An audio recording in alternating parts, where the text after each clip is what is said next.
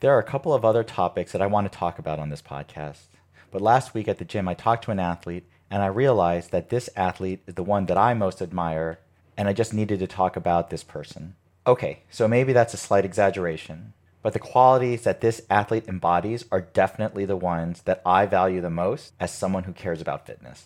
I hadn't seen this athlete in a couple months, and so when I saw them back at the gym, I said hi and said it was awesome to see them and asked how they were doing. When I don't know exactly why I haven't seen someone in a while at the gym, I try not to pry because there can be so many reasons, both good and bad, why they haven't been around.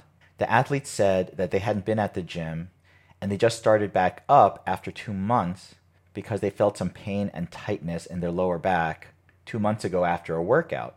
Not enough to be excruciating, but they had experienced something similar in the past, so they said they took three weeks off, did light cardio at home and some biking, and got treatment from their care provider about one or two times a week. After three weeks, when the pain and tightness in the lower back resolved, did they go right back to the gym like I would have?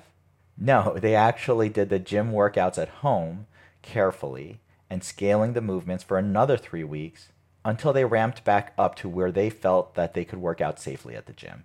Now, you could say, why didn't they just come to the gym to scale and ramp up there? But some don't have the ability and equipment at home. Or a lot of athletes like me get caught up and they don't listen to their bodies when they're in a group setting. We're like greyhounds when we see that rabbit and you just want to go. So, after doing another three weeks of modified gym workouts at home, the athlete came back and was moving just fine. No one actually even knew what was going on. The athlete didn't tell anyone, no drama, just knew what they had to do, followed a process that got them back to fitnessing again. And let me tell you, this athlete is one of the more fit, high level athletes at our gym. They've been doing CrossFit for a very long time. What's even more interesting is that this athlete had a major, sudden, scary injury at the gym while working out maybe one and a half to two years ago, and that required surgery.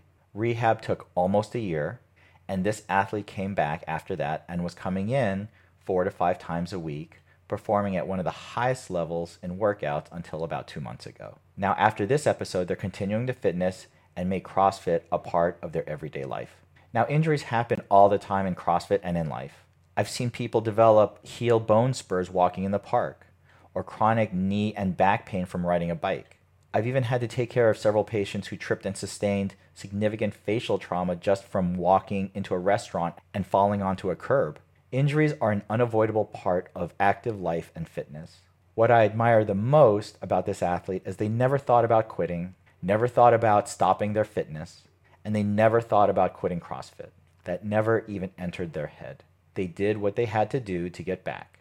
Their injury and rehab was not broadcast to the world, there was no drama, and there are several great athletes at my gym who have gone through the exact same thing major injuries requiring surgery, long rehab, now back to working out and performing at a high level.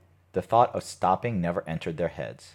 They were deliberate and smart about what they needed to do to rehabilitate and heal safely.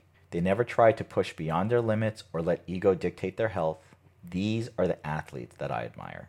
I have seen other athletes go through the same process, quit CrossFit, sometimes quit exercising altogether, and give up on that part of their life.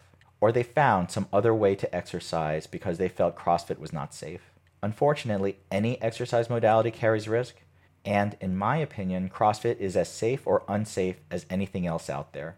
A lot of times it was these athletes' egos. They were concerned they would not be as good of an athlete at the gym, they wouldn't be one of the best, or that they felt like they wouldn't be respected after coming back.